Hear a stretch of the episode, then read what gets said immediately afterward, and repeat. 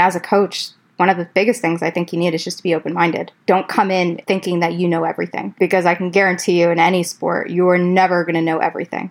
There's just too much to learn. There's too much to know. The game is always changing. Despite what baseball purists might think, the game is always changing, and it always will change because there's always some way to get better. And unless you have that mindset, you can't help a player get better if you're just thinking, oh, well, I'm good. You have to be able to, I mean, if you have a player come in and you can't help them, what are you going to do? Blame the player or blame yourself? I mean, a good coach is going to say, okay, well, if I can't help them, either I need to find another coach who can, or I need to learn more and figure out how to help them. Just saying, oh, I already know everything. You're not learning from me. So I guess that's just you. That's not a good coach. Welcome to the Sydcast, the podcast where we sit down with a fascinating guest each week to hear their story, who they are, and how they got to be that way.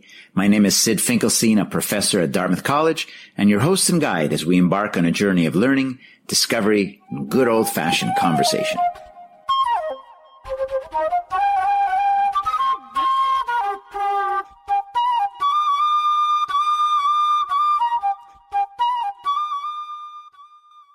Welcome to the Sydcast. This is Sid Finkelstein, and this is episode 115. And I am going to have a great conversation today with Bianca Smith. She is a real trailblazer. She grew up loving baseball, which she learned from her mom. She started watching baseball actually when she was 3 years old, around the same time I started watching hockey with my own daughter.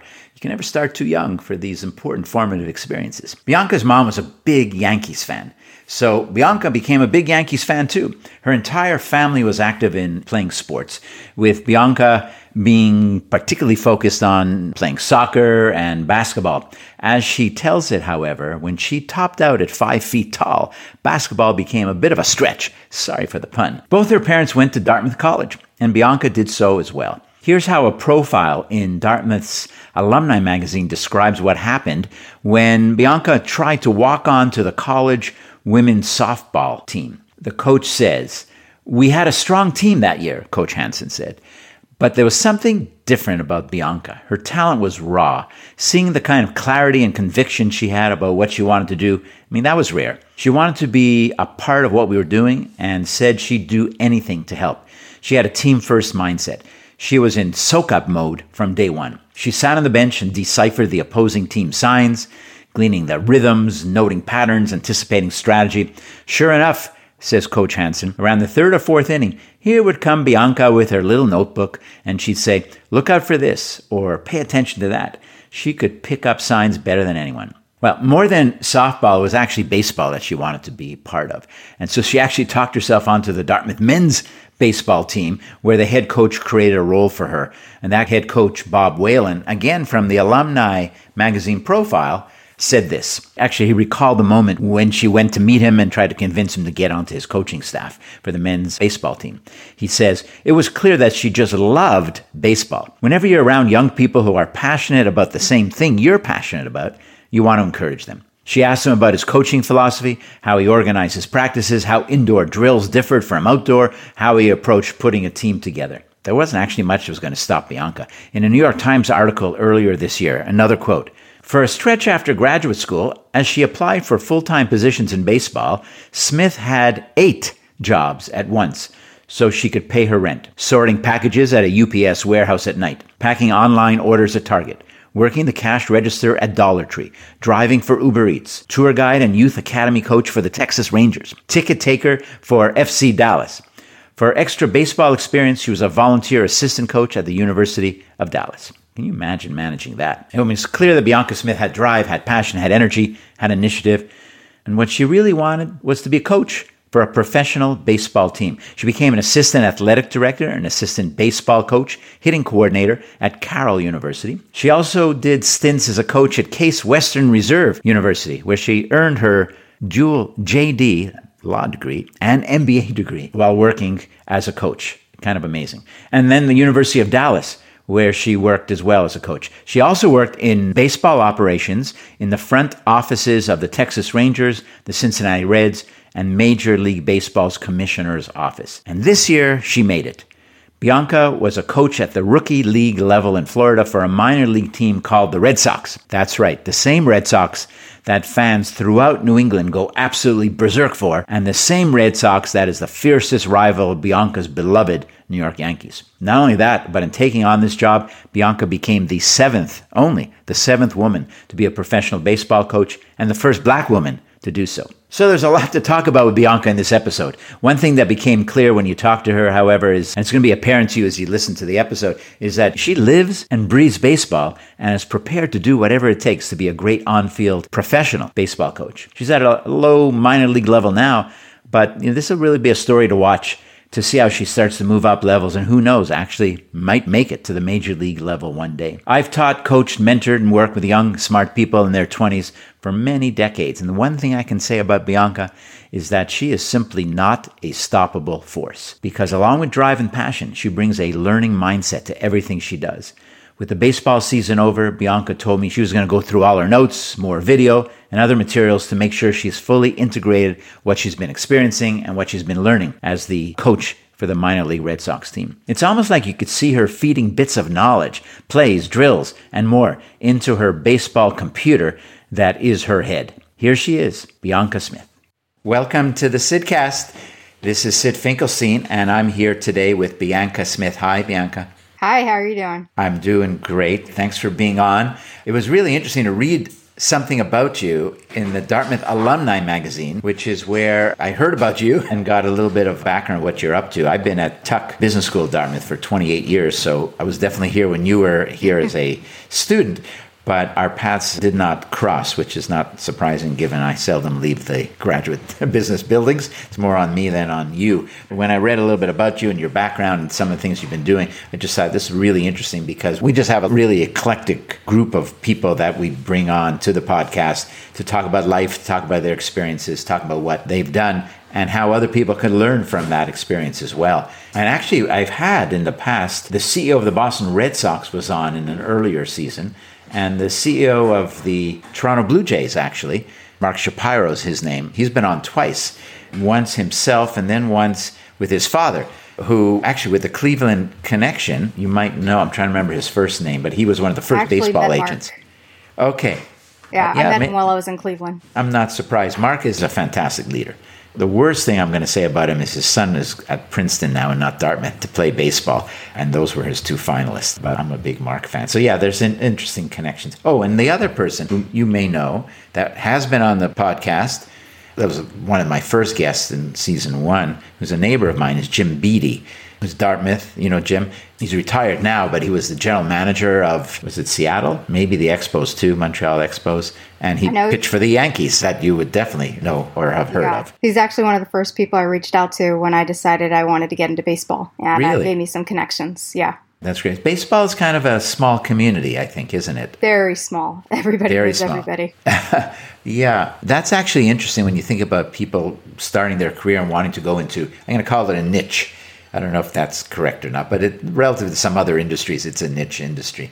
And you kind of have to know people. And I'm wondering if that was a challenge for you. I mean, probably you just started calling everyone and being part of the Dartmouth community opens doors as well. But what was that like to kind of figure out how to get your foot in the door into the major league level? That was pretty much it. It started out with me reaching out to the Dartmouth baseball coach, Coach Whalen. I mean, he already had connections, but just reaching out to him, working with the team, kind of getting my foot in the door there.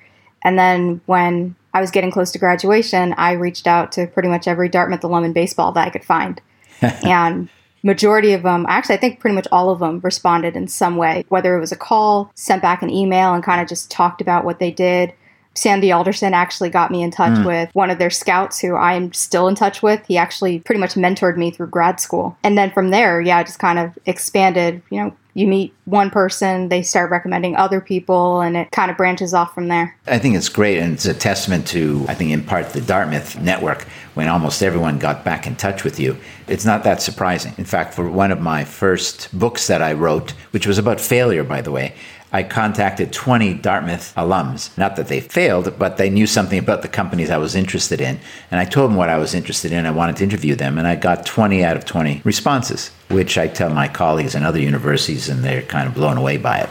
Actually, one of my former Dartmouth and a Tuck student, who you may know is Katie Griggs, who just recently became the, I think, chief operating officer of the Seattle Mariners.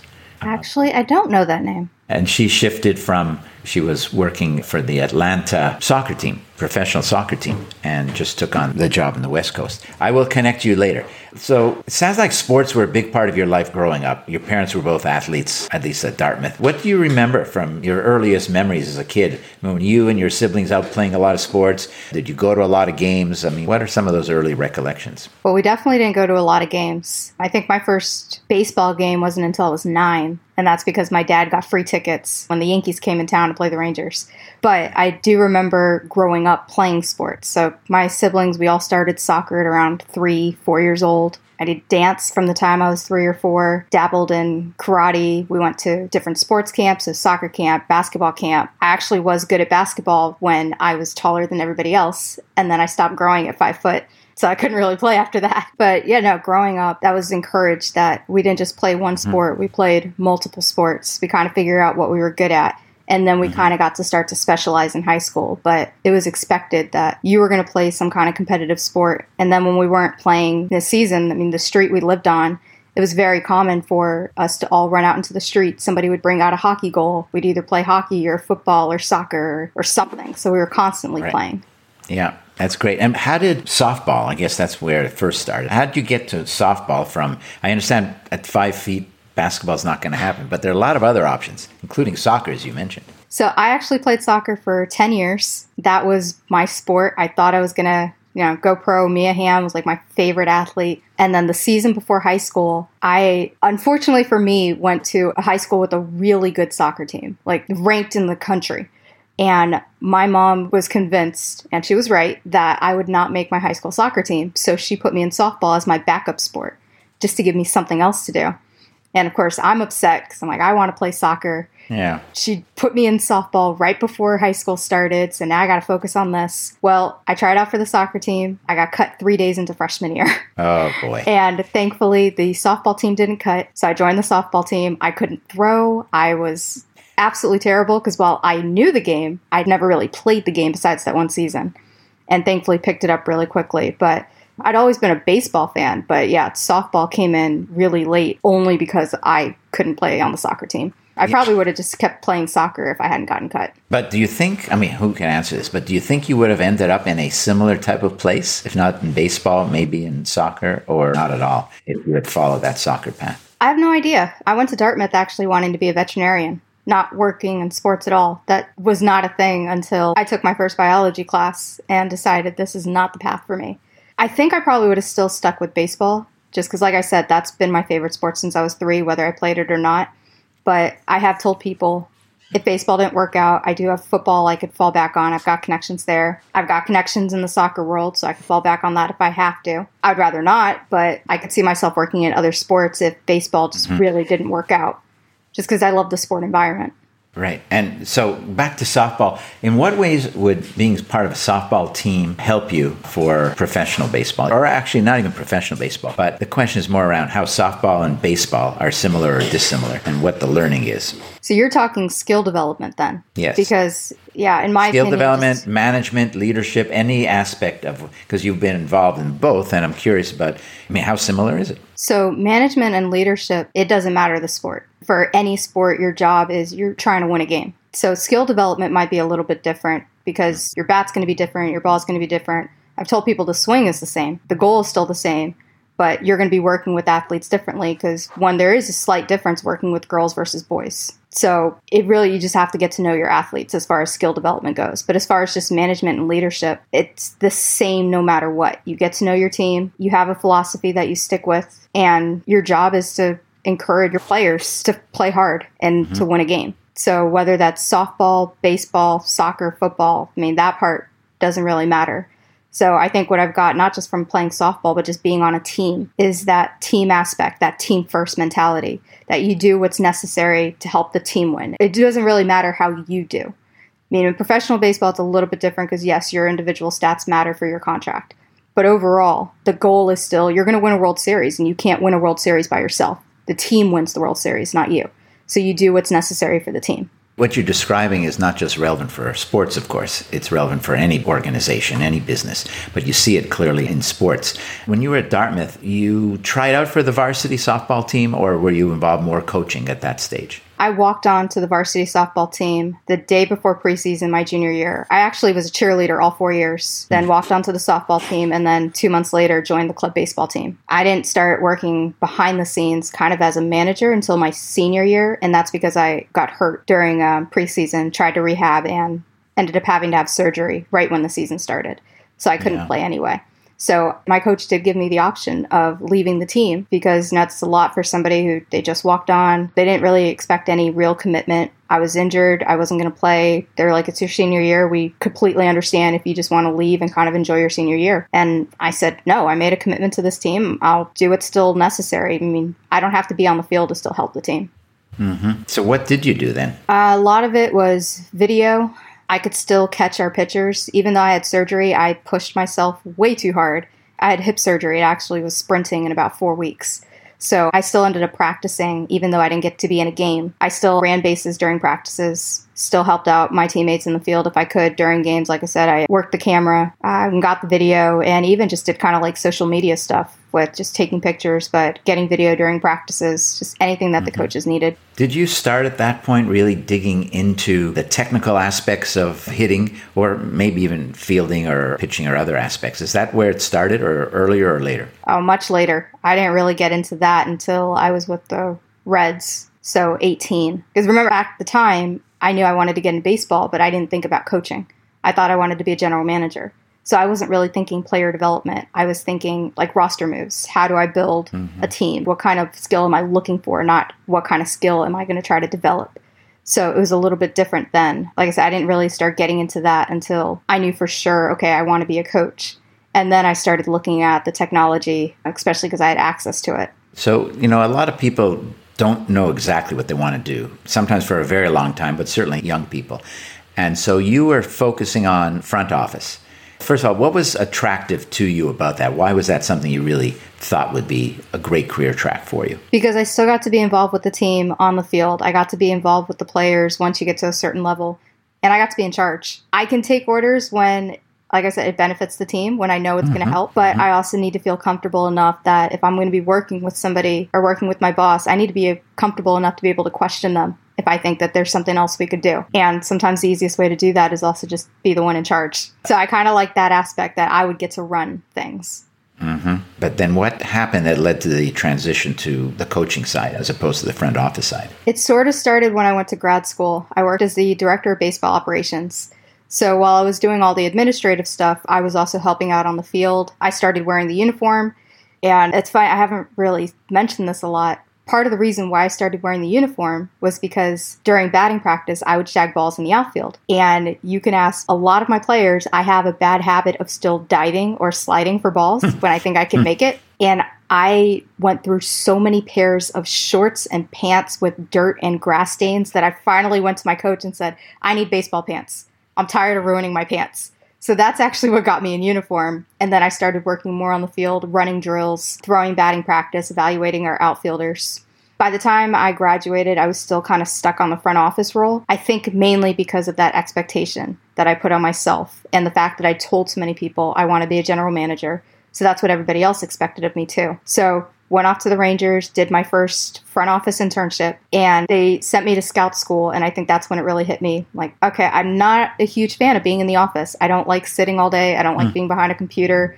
I don't like business casual. I miss being able to wear baseball pants or shorts. And I still kind of tried to stick with it, again, because of the expectations. I had so many people who, especially after getting 2 graduate degrees, they were expecting me to stay with the front office. And that's why I went off to New York, worked in the commissioner's office. And it was actually after that internship and after applying for the MLB Diversity Fellowship Program, I got to the final round with 2 teams, and both teams had the same reason for not hiring me. And it was because during my interview, it didn't seem like I actually wanted that job. Wow. And that was the kick that I needed. That was like, okay, if other teams can see that, then yeah, I can't do this because I'm just not happy. This is not where I want to be. I remember going into my mentor's office in tears because I felt like I was letting him down because I wanted to coach instead because I missed being on the field. I wanted to interact with the players. And that's when I finally accepted what I already knew, but I'd kind of been denying that I want to coach. I missed actually helping the players get better. It took you to go through that journey and actually several years to discover what you knew, which is quite interesting and, by the way, not that unusual for many people.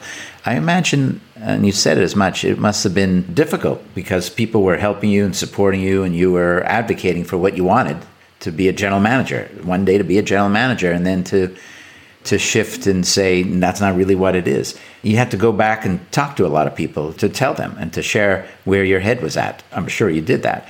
What were those conversations like? Were they shocked or did they also kind of deep down, they kind of knew? A little bit of both. So with my parents, immediate family, siblings, I don't think they were shocked at all.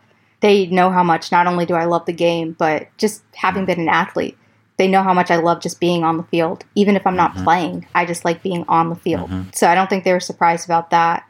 Some of the players that I worked with, I don't think they were surprised either, just because of the way that I interacted with them. Some of the coaches I've worked for were a little surprised that I changed my mind, but not too surprised that I changed it to coaching. So I think the people who were most shocked were more the people who were already in professional baseball. They knew my background. They were a little surprised more just, again, because I had the graduate degree specifically to be a general manager. I still have people who, even after this job, have still said, oh, great, this is your first step to being a general manager. I still have family who's like, oh, yeah, you know, this will help you really in the front office. And I keep saying, I don't want to be there. It's like, stop trying to push me into the front office. I don't want to go anywhere. Let me ask you, though, do you know for sure that, 5 years from now or 10 years from now, you might say, yeah, I am ready. It wasn't the right thing then, but now I'm ready. Is that possible? I highly doubt it. And I've actually had this conversation this year with a couple of the coaches that I worked with because I even explained to them, it's not something I just come out and just tell people, hey, I've got 2 graduate degrees. I actually don't even remember how the conversation came up. I think I was messing with one of the coaches and I mentioned I have a law degree. And when they asked why, that's when I told them why I thought I wanted to be a general manager. And when that conversation came up, a lot of them said, no, we actually can't see you doing that. A lot of people have said they think I would be a good general manager, but just with my personality and the way I am on the field, they can't see me being happy in that role. Like I said, I don't like sitting behind a computer all day. I don't like being in the office all day. I mean, the idea of getting to wear, again, shorts or baseball pants to work is one of the best things ever. Getting to directly interact with the players and really have a direct hand in helping them get better. But not only that, being in the dugout during games, that atmosphere, that energy, the in-game strategy. I mean, that's what attracted me to baseball in the first place was the strategy in-game, not the strategy off the field. While as fascinating as it is, that's just not what fuels me. That's not where my passion lies. And I haven't been happier since being able to just coach. So in 5, 10 years, I mean, I tell people it's a good backup if something happens and I suddenly can't find a coaching job, but it's not going to be because I decided, oh, I'm going to go back to the front office. It's going to be because I pretty much got pushed into it.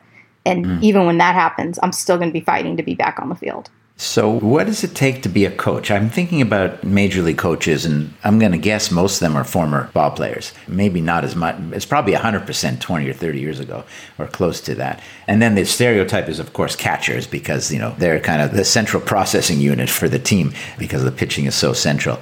And your background is different for a lot of reasons, not just not being a player, but being a woman of color as well. But more generally, in terms of how important it is and how common it is to have played the game. How do you think about that? And have you been challenged by others? Not because of gender or race, and I'm going to ask you about that, but because you haven't played the game. I mean, of course you have, but you haven't played the game at the level that, you know, Joe Torre played the game or Aaron Boone, to stick with the Yankees for a minute.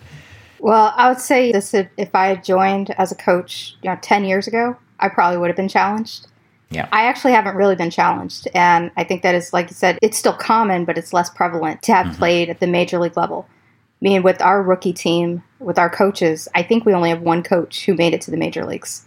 And it was for a few weeks. So it's not too uncommon now. And while I might not have played at the minor league level, I actually saw a comment on a tweet before or a couple weeks ago about the lack of coaches who had played at a high level and how that they think it's necessary. And somebody responded, well, if you're just talking about, the pressure and the atmosphere of playing a game, you can get that at any level because that's kind of just on you. Like if you played at the college level, you still have that pressure. I mean, the pressure is still going to be the same. You can still understand that as a player you're still facing, like, you're still trying to do your best. You're still trying to get better. You're still competing for a spot. You're still trying to help your team win. That doesn't change. I mean, I would say it's different if you never got past the little league level because, yeah, it's probably not as much pressure there. But having played in college, even if I didn't play baseball, just having played the sport, you're still facing pressure and adversity. So I think that's one of the important thing as a coach. I don't think it's necessary to have played at a high level. And I think it helps to have played the sport itself, just because you'll understand more the mechanics. Like, I have a thing where I don't like to give my hitters a drill unless I do it myself, partly because there are some players who I could just explain the drill and they get it. They understand what they're looking for. They understand what they're trying to do. Other players, they need to see the visualization. They actually need to see me doing it, and then they get it. So if I can't do it, I can't help as many players as I'd like. I'm kind of stuck with only the ones who understand just from me talking about it. So it certainly helps to have played the game at some level, so you have a little bit more understanding. But that's more for direct skill development as far as just leading a team. I mean, as a coach, one of the biggest things I think you need is just to be open-minded. Don't come in thinking that you know everything, because I can guarantee you in any sport, you are never going to know everything.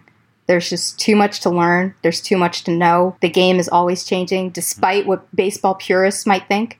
The game is always changing, and it always will change because there's always some way to get better. And unless you have that mindset, you can't help a player get better if you're just thinking, oh, well, I'm good. You have to be able to, I mean, if you have a player come in and you can't help them, what are you going to do? Blame the player or blame yourself? I mean, a good coach is going to say, okay, well, if I can't help them, either I need to find another coach who can, or I need to learn more and figure out how to help them. Just saying, oh, I already know everything. You're not learning from me, so I guess that's just you. That's not a good coach. Right. I think that's absolutely true in other endeavors. You know, when you think about coaching backgrounds, some of the greatest athletes that became coaches haven't necessarily done well. I think about, you know, Wayne Gretzky is the greatest hockey player ever, and he was not a successful coach. And actually, if you look at Michael Jordan, who's had many different positions in basketball, arguably the greatest basketball player ever, certainly top three, and not close to the same record in any of the other post-playing activities he's done. But go back to Gretzky. I don't know if it's true, but when you're that gifted, it's so innate, it's so natural. Of course, you worked and he worked day and night to get that, but he has something he was born with as well. And so other mere mortals, they don't have that. They can't have that. And so how do you teach them? You have to teach them things that maybe they themselves never had to teach. I don't know if that's true, but these are superstar examples, you know, when you talk about, obviously, Gretzky or Jordan. The question really is, and now I'm generalizing to other fields outside of sports, if you played the game, then you have operations experience, so to speak. You were in the factory. And there are plenty of people running organizations or with senior management positions in organizations, or CEOs for that matter. And a CEO, for example, would combine the coach business and the front office business. So it's kind of a little bit unusual in that respect. But they didn't necessarily have operations experience. And even I've seen this, you know, not just me, but many other people, about teachers or professors. How can you teach something if you haven't run a company? And of course, the answer is easy. You study 100 companies and your database of knowledge is so far beyond what anyone, say CEO coming back to teach a class, can possibly have, even though he or she would have way more in-depth knowledge about their specific experience. They can't possibly know about the 100 companies. So I'm a firm believer you do not have to play the game, but I do think it's a bit of a frame-breaking thing in more traditional industries, such as sports. So it's interesting to hear how you've described it and how it's changed quite a bit. I think there's a benefit to both. Yeah. Experience obviously does help, but I just don't think it's necessary anymore. As long as you have that open mind that you're willing to learn from other people who have that experience, or you're willing to go out and try to find new ways to do things. It definitely benefits to have a little bit of both on your staff. So curiosity and creativity, if I can put some words into what you just described, are important. What are some of the other characteristics or skill sets that you think are really important for coaching? One, being willing to admit when you're wrong. Like I said, kind of going with the whole coaches coming in thinking they know everything. Players also don't like that. Yeah, there's some players who they want that coach who has a lot of experience. They want that coach who's confident, yes, but not arrogant. I found that the players that respond the best to me and the ones that actually make the most gains are the ones that I'm actually able to have a conversation with, not me just telling them, hey, you need to do this. It's me giving a suggestion and then finding out if it actually works for them and then giving them the power to make their own suggestions or work off of what I gave them. I mean, some players, until you get to know them, until you get to know their specific bodies, not every drill is going to work for them. You need to figure out what actually feels comfortable. And they need to be comfortable enough to tell you, hey, this doesn't feel right. Sometimes it's because they haven't done it long enough. And, you know, once you build that trust, you can convince them, okay, just try it for a little bit longer. And then if it still doesn't work, we'll try something else. But it's also not having that mentality of, well, what I said was right. You're going to have to do it anyway. Because then you also just lose that trust with players. Coaching now is not just telling a player what to do. It's actually working with them. I've said this before too, that a coach's ultimate job should be to make their job obsolete. Our job is not just to make better players, it's to make players their own coaches. They should be able to make those adjustments on their own. Like I've explained it to youth baseball players. Your coaches aren't going to be yelling at you from the dugout to make an adjustment. You need to be able to make that on your own. The best players are the ones who can adjust on their own because they have that body awareness. They know what they're looking for. They know what they did wrong, and they're able to make that adjustment in game. And that has nothing to do with us telling you what to do in game. It has to do with hopefully us putting you in that position to coach yourself. So it should get to the point where you don't really need us, or if you need us, it's more of a sounding board to kind of bounce ideas off of to try to get better. That's a really interesting philosophy. I really like it. Is it one that other people, as far as you know, have been talking about, or is it a Bianca Smith philosophy? I've seen a few people saying the same thing, just the idea that a player should be his own coach. But I do remember reading at least once how a coach's job, I mean, a coach should become obsolete at some point. Yeah. And yeah, I read that and I was like, that's exactly what I'm looking for.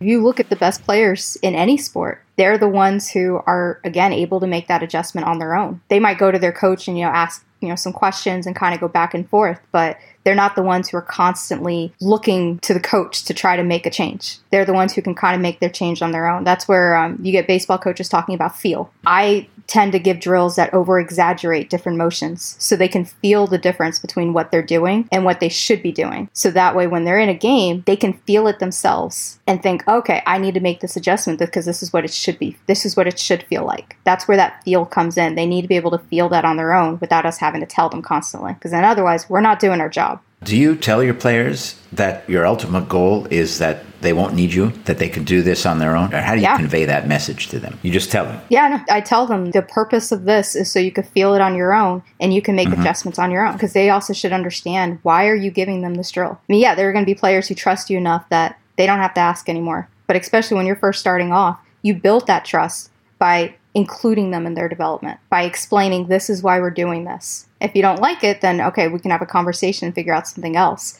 But I think it's really important, unless you have a player that just, they don't care, that's fine. But it takes a while before you get to that point where they just trust whatever you give them. But I found it helps to build that trust, at least explain, why am I giving this to you? And yes, it's because I want you to be able to do this on your own. I don't want you to have to constantly come to me. Or if you come to me, it should be because we're having a conversation about something you want to fix. Yeah. Do you create some of your own drills that you haven't seen others do in baseball? I've done like one or two. It's not really creating my own drill. It's kind of taking a drill and doing it slightly differently. Our outfield and base running coordinator said it perfectly, that unless you're Abner Doubleday, everything you do has been stolen from somebody else. That's like, yeah, fun. That's pretty true. There's not a lot of original ideas anymore in this game. It's pretty much taking what other people have done and making it your own. Well, that makes me think of, and maybe this is getting into the front office a little bit more, but it makes me think about analytics. And, you know, Moneyball was this kind of revolutionary book that opened the eyes of a lot of people. I think baseball insiders knew, what's his name? Is it Bill James? And so a lot in analytics, it was new. Not anymore. I remember talking to Mark Shapiro, the CEO of the Blue Jays, and he said, you know, the best teams, they all know this stuff. Now, there's always some more improvement. There's always some new innovations that are coming out. So you got to stay on top of that. It's not like you can just forget about it. But it's becoming less of a differentiator over time. But it was a big one for a period of time. And I'm wondering what you think about baseball analytics in general and the extent to which it could provide a competitive advantage in 2021. Well, first of all, I tell people that baseball analytics didn't start with Moneyball. Analytics have been around since the early 1900s. They just haven't been using it the same way. We've been keeping track of batting average, on-base percentage, slugging for decades.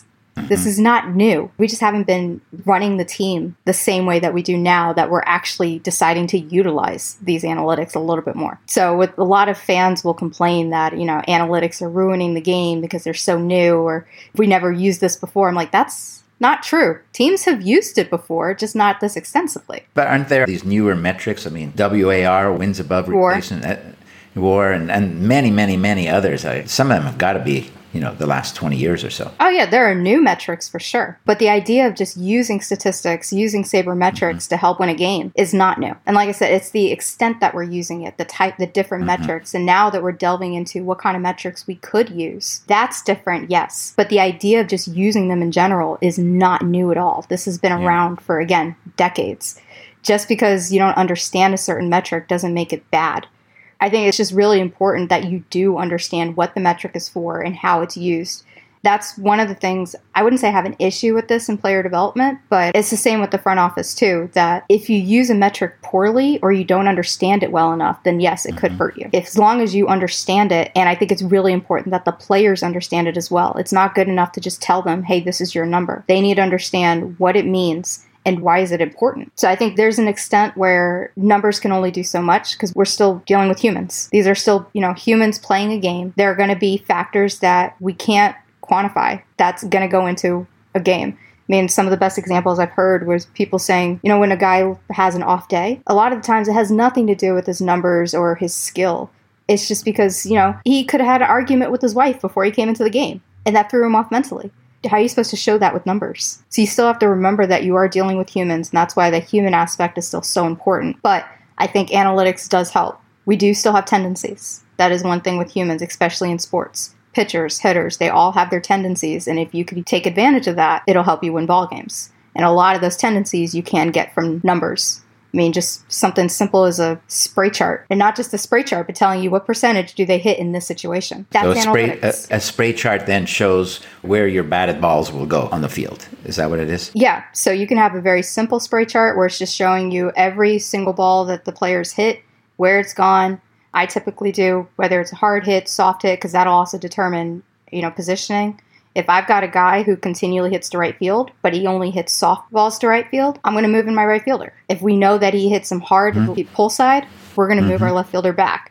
If he hits primarily in the gap. So, I mean, and that's just the basic stuff. Then you get into the really deep information where, again, you have percentage, not only percentage of where they hit and when they hit it, but specific situations. When they see this pitcher and it's a 2-1 count with a runner at second, how often does he do this? I mean, you can get very deep into that. And that's just with positioning. I mean, there's so much more that you can get.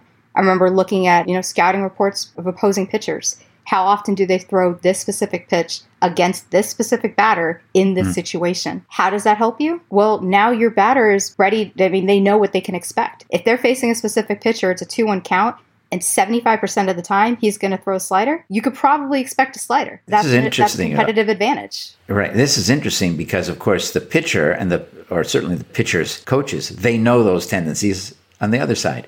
And so is it the case that even though you know your tendency, you still can't change that? Or in other words, what you're saying is, well, you can predict, not with 100% accuracy, obviously, but you can predict what the pitcher's going to throw to you. And on the other side, you would say, well, if you know that's the case, why don't you switch it up? You know, so it's a constant cat and mouse game, but it sounds like these tendencies are real, more long-lasting. Well, that's what baseball is. It's a very reactive game. You'll look at, you know, when pitching velocity goes up, batters start paying attention to that. Then, you know, home runs will go up because they're chasing the fastball. Well, what's going to happen after that? Once hitters start catching up to that velo, pitchers start focusing more on breaking ball and focus more on movement. Velo starts to go down because we're focused now on something different. So it's a lot of hitters chasing pitchers and what pitchers do in reaction to that. And what you just said, I've brought this up with teams too. It's like if we know our own tendencies, we can also go against that. If they are expecting a slider, now, say if it's the pitcher's best pitch, of course he's going to throw a slider because there's not a very good chance they're going to hit it anyway. Just because you expect it doesn't mean you can hit it. Right. But if that's not your best pitch and you just happen to throw it there because they're not expecting it, at some point, if they are expecting it, they're going to hit it. So you are going to change something up. But knowing your own tendencies too definitely matters. It certainly helps. I mean, you see this in games all the time. I remember, I forgot which game it was, but just a couple weeks ago, one of our own games, one of our batters noticed, like he was just watching video, he was watching the game and noticed that the pitcher's strikeout pitch was always a high fastball. Now, a lot of our guys probably weren't expecting it because they weren't paying attention, but when that batter gets up, he gets into that situation, pitcher throws a high fastball, we get a double because he's expecting it. So what's going to happen? Pitcher's probably not going to be throwing that high fastball as often. He's going to react to that and he's going to change it. And then, yeah, we're going to have to, you know, work off of that too. So the analytics certainly helps. It is still going to be a reactive game, though. We can't always rely on the analytics because something's going to change. The best players are going to beat those analytics. They're going to beat those numbers. And then you have to play off of that. What about the psychological side of coaching? How do you learn how to do that? And of course, on TV and movies, this is like the big thing, right? It's always about this brainstorm. I mean, I'm thinking about Ted Lasso. I'm sure you must have watched that series because he's a coach. I mean, it's a different sport, different country, etc. And he does various psychological things, but more generally, psychology. I mean, what do you think about that? And how do you use that to help your team and your players become more successful? Basically, the mental side of the game, which coaches are finally starting to acknowledge is really important. I think that's up there with just skill development as a coach, especially once you get to the professional level, because, I mean, even the guys at the rookie level, they might be at the rookie level, but they're there for a reason. They have the skill.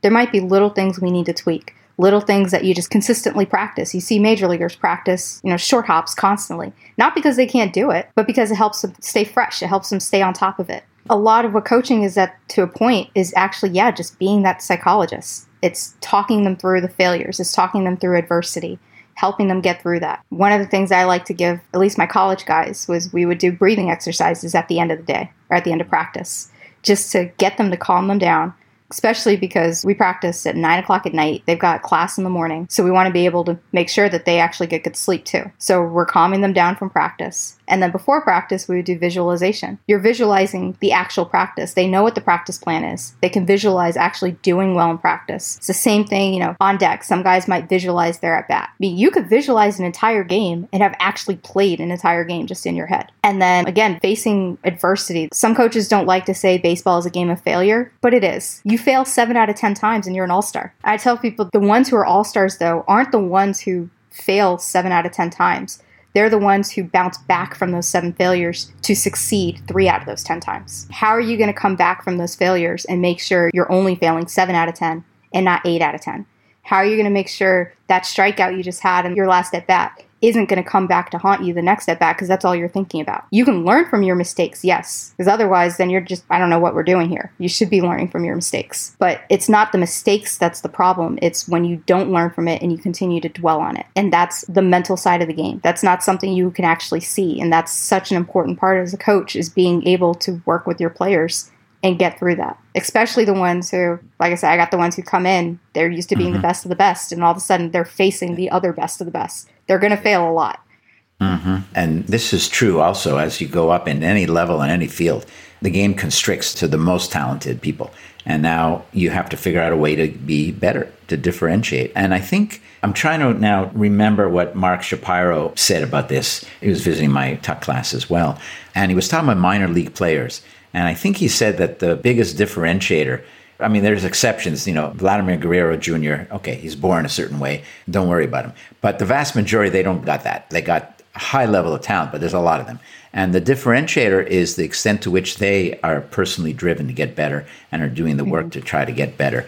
And that includes all the things that you've been talking about. Do you see, can you tell when a player, even at rookie ball, is like that?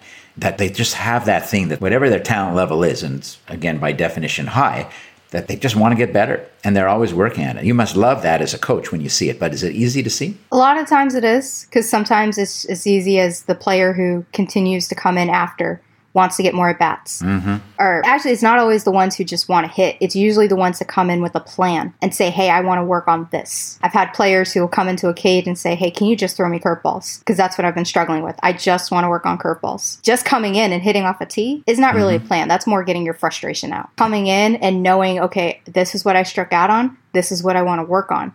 Those are the players that want to get better because they're actively trying to learn from where they messed up. A player that makes an error in the field on a, it might be, again, short hops. Those are the players who they're going to come in and ask, hey, can we work on this? Can we do this? Yeah. The ones who ask questions, not the ones who, you're going to get frustrated. I understand that. I'm never going to get upset at a guy who might get frustrated right after a bad at bat. But the ones who want to get better are the ones who don't let that affect them the next at bat. They get frustrated, they get over it, and then they ask questions. How can I do better? Where did I miss? What should I have been looking for? They're the ones who actually ask for help. not the ones who just assume, oh, well, I already have the skill. I don't need to ask for help. Either I'm just bad or, you know, I'll be fine. It's the ones who they figure out ways to get better by asking for help to get better. They know that they're not at that position yet. Those are the ones that really succeed, are the ones who are always looking for ways to better themselves. Yeah, and it's a great lesson because it applies far beyond baseball or sports. It's true for whatever you're trying to do. I'm curious in that vein about how you learn, not how you got to learn what you've already known, but how you keep on learning. Do you have a method of capturing this? Because every day that you're doing something, you're learning. And I'm just curious about that. How do you keep advancing the Bianca Smith kind of expertise as a coach? Well, during the off season, and I'll be doing a lot of this off season, a lot of clinics, a lot of conventions, a lot of camps for coaches, where I just go in and I write notes. I mean, yeah, I'll probably ask some questions, but this is the time for me to shut up and not be the coach. This is the time for me to be the student and learn from the others who have been successful coaches and take whatever I can get. During the season, I don't get to do it as much, but I learn from our players. I might see something that a player does and, you know, I'll pull out my phone quickly and jot the note down. Like, hey, this looks cool. Either I want to look it up or I want to learn more about it. So always just writing down little things. If I don't know something, I'm going to ask somebody. I'm going to figure out a way to learn it. And then, you know, practice what you preach. Like, I practice it. And even something like to throwing BP. Not many coaches can actually come in and throw a curveball from 30 to 40 feet away. But it's something I actually learned to do because I would work with the pitching coaches. I would try to figure out how to do that. And it might not seem like a big thing, but yeah, when your player wants you to come in and throw him a breaking ball, but he doesn't want it off the machine because he wants to see the arm action, that helps them get better. And that helps me as a coach as well. So a lot of it is, yeah, just listening to other coaches, asking questions, keeping those contacts, and being a firm believer of there's no such thing as too much information. What's important is how you compartmentalize it and how you use it. A lot of people I've heard that they think there's too much information out there. You're not going to use all of it. I'm like, yeah, that's true. You're not going to use all of it. The best coaches are the ones who know when to use it in what situation, but you can't use it if you don't know it. So at least know it and learn it first and then figure out, okay, can I use this? And I might not be able to use it now, but I might be able to use it later. So it's still helpful to have. It's not easy though, keeping all that information organized. And that's when it's like a lot of notes, a lot of note-taking. My phone is filled with baseball questions and baseball research that I want to do. And I just haven't had time. So I'll start delving into that. And again, just reaching out to other successful coaches and just asking questions constantly. Yeah. You became well known, I think, in the sports industry, in part because you're the first Black female coach in professional baseball history. How do you feel about that? Because that has to do with identity, and you have a whole professional skill set identity. It has nothing to do with gender or race, but that's how, and it's inevitable that would happen. That's how many people will describe you. I actually never wanted to be the first. I was really hoping somebody else would beat me to it. I mean, a lot of people assumed that, yeah, I would be the first because I'm one of the only. But I also said, if you're waiting for me to be the first, we're waiting too long. Somebody else should have beaten me to it already. Honestly, I don't care about that title at all. What's exciting to me is that this past year was the first time coaching was my only job. I didn't have a second or third job I had to do to pay the bills. All I got to do was focus on coaching. That was my goal. And that's all I cared about. I don't care about the title at all. I'm happy to be an inspiration if that's what happens. I'm happy to finally broke that barrier, but I wish it hadn't taken so long. All right. I think you've said that you've experienced more challenges due to your gender, being a woman, than your race. Is that accurate? Did I read that correctly? And you agree with that? Really? Yeah. I've never had a coach tell me I wouldn't be hired because I was Black. I had coaches tell me I wouldn't be hired because I was a woman. Somebody actually said that to you. More than one person actually said that to you. Well, I've had one person who said I would never be hired as a coach because I was a woman. And I've had others who say it would be more difficult or that my players wouldn't respect me or listen to me because I was a woman. It was never because I was Black. Yeah. And when you heard that, it probably just made you double down even further, prove them all wrong. But just use it as fuel.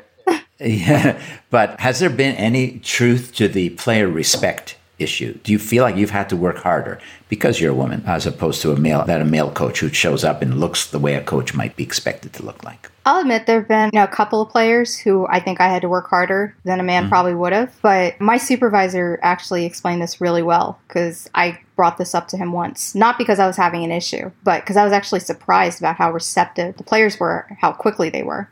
And he said, especially at the professional level, there is kind of an expectation already. Players come in expecting their coaches to have been hired because they're good coaches. They don't care what they look like as long as they can help them. Like I said, there might be one or two, like a couple that might have taken a little bit longer to get through because I was a woman.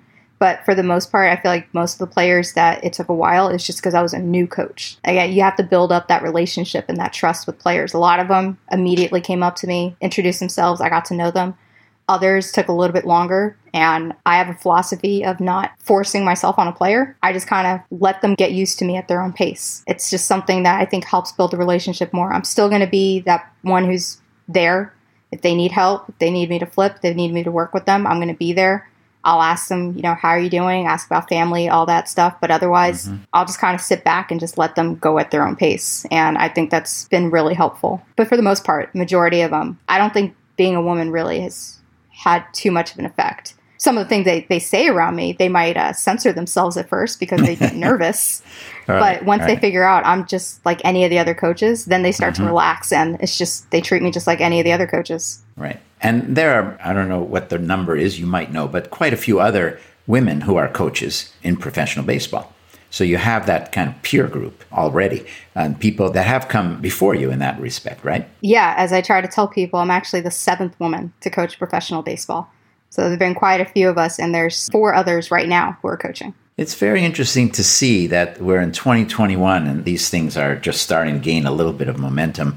And it's true in the front office. There's now a general manager who's a woman, right? Which got a lot of publicity and someone broke a big barrier, but it's still a small number. A tiny number. And some people will say, wow, it's a lot because women don't play professional baseball. So what's up with that? And then other people, maybe like me and others, are going to say, well, this is a talent pool. And if you're going to eliminate 50% of the potential talent pool, then of course you're not going to have the same level of talent that you otherwise could. And that's true in every industry. So it's not really a question. It's just a kind of a puzzlement that we're in 2021 and we're just talking about this and starting to see that.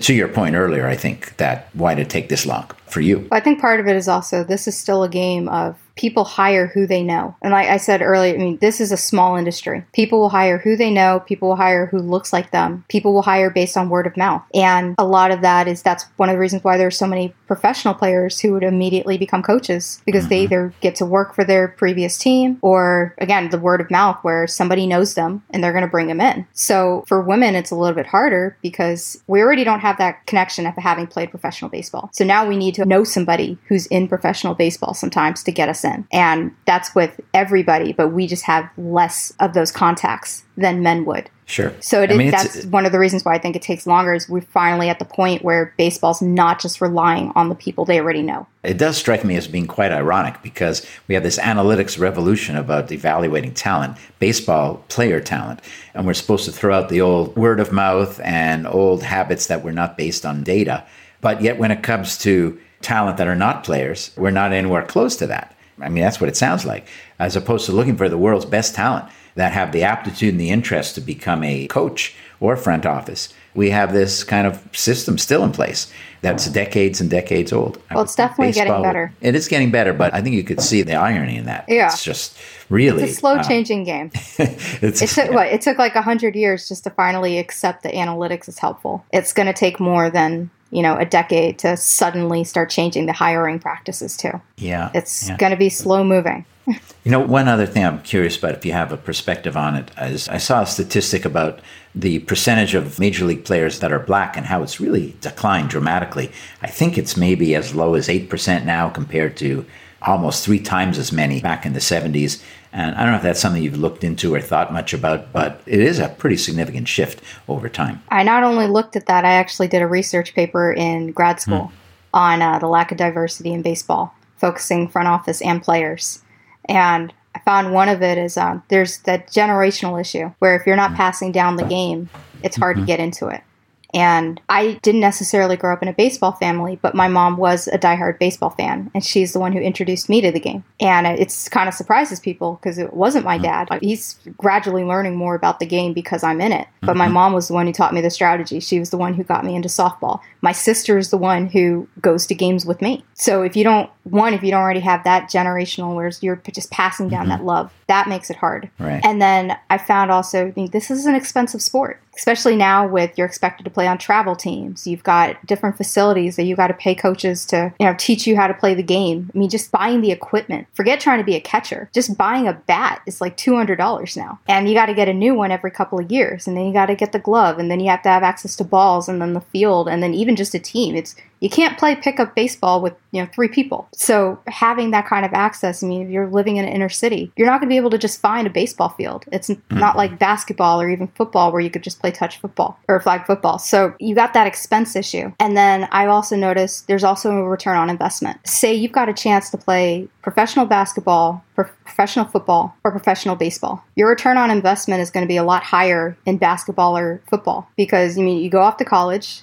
you play there, you can get a scholarship, which that's already an issue in itself. The NCAA scholarships are terrible for baseball. But then now you have to decide, okay, I've got a shot of being drafted by a football team where I could play my first year, or I get drafted by a baseball team where it might take me 5 or 6 years to make any sort of money. Even if it's guaranteed, you still have a better shot of making money as a football or a basketball player than you do as a baseball player. So why would I go play baseball? I'm going to focus on the sport that's actually going to generate money. So there's a lot of factors, I think, that are affecting Black kids playing baseball. And I'll admit that is one thing that I'm hoping to start working on. I mean, I know the Players Alliance group of African-American baseball players, former, current, that gotten together and try to help change this. And I mean, I have a goal of getting to the point where I could travel around the country and help host camps and clinics for underprivileged children, where they can just come out and play on a weekend, even if it's just kind of setting that foundation, those fundamentals, and then they can continue to learn on their own. But you got to get them started. You have to get them interested in the game first. And right now, there's just not that interest. And then don't even get me started on the lack of attention span with the game. The game actually hasn't gotten much longer than it was in the past. But unfortunately, again, when you don't have somebody teaching you the strategy and the intricacies, all you're watching is a guy hit a ball with a bat. And a lot of times that doesn't even happen. So you're just sitting there watching a guy throw a ball to another guy. If you think of it that way, it's a very boring game. Right. Yeah. But once you actually understand the strategy and we get more, you know, balls in play and less strikeouts and just home runs, it becomes more interesting. But you have to pass that information on. One kind of question on something you touched on. That's more of a technical question. So a great athlete in basketball or football has the potential to start for a professional team. And in baseball, is it like never happened that you come out of the draft and play? Or it's rare is what I think it's happened once or twice. Now, the question really is, why is it in baseball that it takes another 3, 4, 5 years of development when that's not the case in those 2 other sports? Part of it is just, again, the skill development. It's not just skill. I mean, the game gets faster even from the rookie level to low A. The higher you go, the faster it gets, the better talent you're seeing. But it's also the mental side. The last thing a team wants to do is send up a kid who is probably going to struggle, probably going to, you know, fail for a while because that's usually what happens. And mentally, they're not ready because then that just throws them off completely. You could send them back to rookie level and they're just never back to what they used to be because they're not used to failing. So a lot of that mental side comes into it. But there's also, I mean, there's more turnover in football. Maybe not in basketball, but there's more turnover in football with injuries. You mean, you got roster sizes. With baseball, pitching probably has more turnover than anybody else. I mean, if you're a pitcher, you have a better shot of making it to the majors faster than position player. Because say you're a position player, you could be a AAA, you're a shortstop, but the starting shortstop on the major league team is only 23, 24 years old. He's really good. He's got a contract signed for 6 years. You're not going. Unless he gets hurt, you're not going to make it. You're stuck in AAA for at least 5 or 6 more years. So unless, you get traded to another team and you get a chance to play then, there's also, it's not just on the player. And that's something we've actually had to talk to players about when they're asking, well, why haven't I got called up yet? I'm like, because there's 4 or 5 other guys ahead of you right now. It's not on you. Like, unfortunately, not everything is just because of your skill. You might be ready skill-wise. You might be ready mentally, physically, everything. But unfortunately, we've got somebody who's slightly better still who's playing right now. It's just not a good fit. So there's a lot that goes into it. That is why, you know, it takes several years for players to be ready or even get to the major league level, even if they are ready. Right. You mentioned your mom before and she taught you the game. And of course, you know, tragically, she's passed away.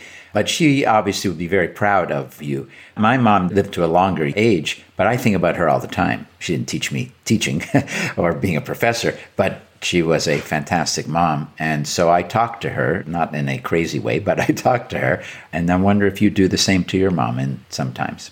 I mean, it'll come up where I think, wow, I wish I could tell her this or... wonder what she'd say about this. But I think, I mean, also just having the support, I mean, my dad, my stepmom, my stepdad have been great, especially considering they're not baseball people.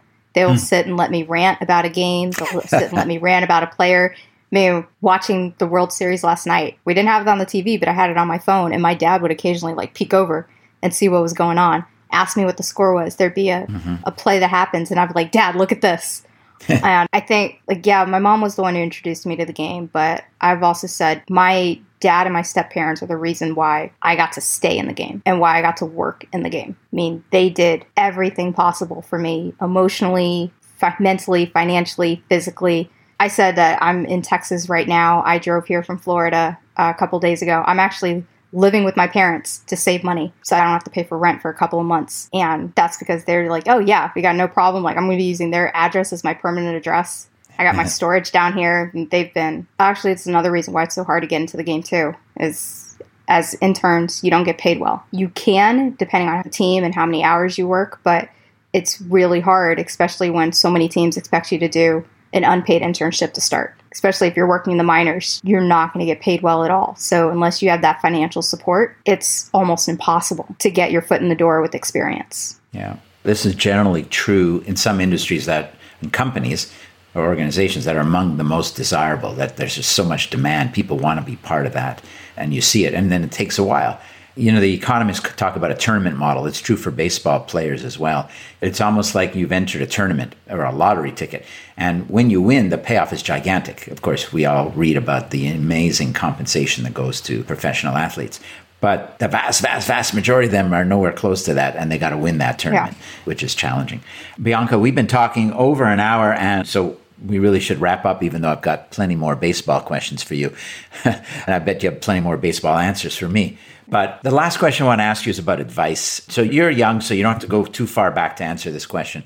But when you were 21, let's say, if you could today magically go back to the Bianca Smith when you were 21 years old, whatever you were doing at the age of 21, you may very well have been here at Dartmouth, and you could lean over and say, I have one bit of advice for you. There's one thing you want to know, or there's one thing you want to think about, or you don't know this now, but you will know it later. What might that be? What would be the advice you'd give to yourself at the age of 21? Ignore the criticisms and the expectations and do what you want to do. That's great. That is very powerful advice, actually. I think when people think about it, will resonate in a lot of different ways. Bianca, thank you so much for being on the Sydcast, for chatting with me and educating me and our audience a little bit about baseball, but a bit more about life and the journey that you're taking. And I think we're all going to be following the next steps in your own career as well. Thank you so much. Thanks for having me on.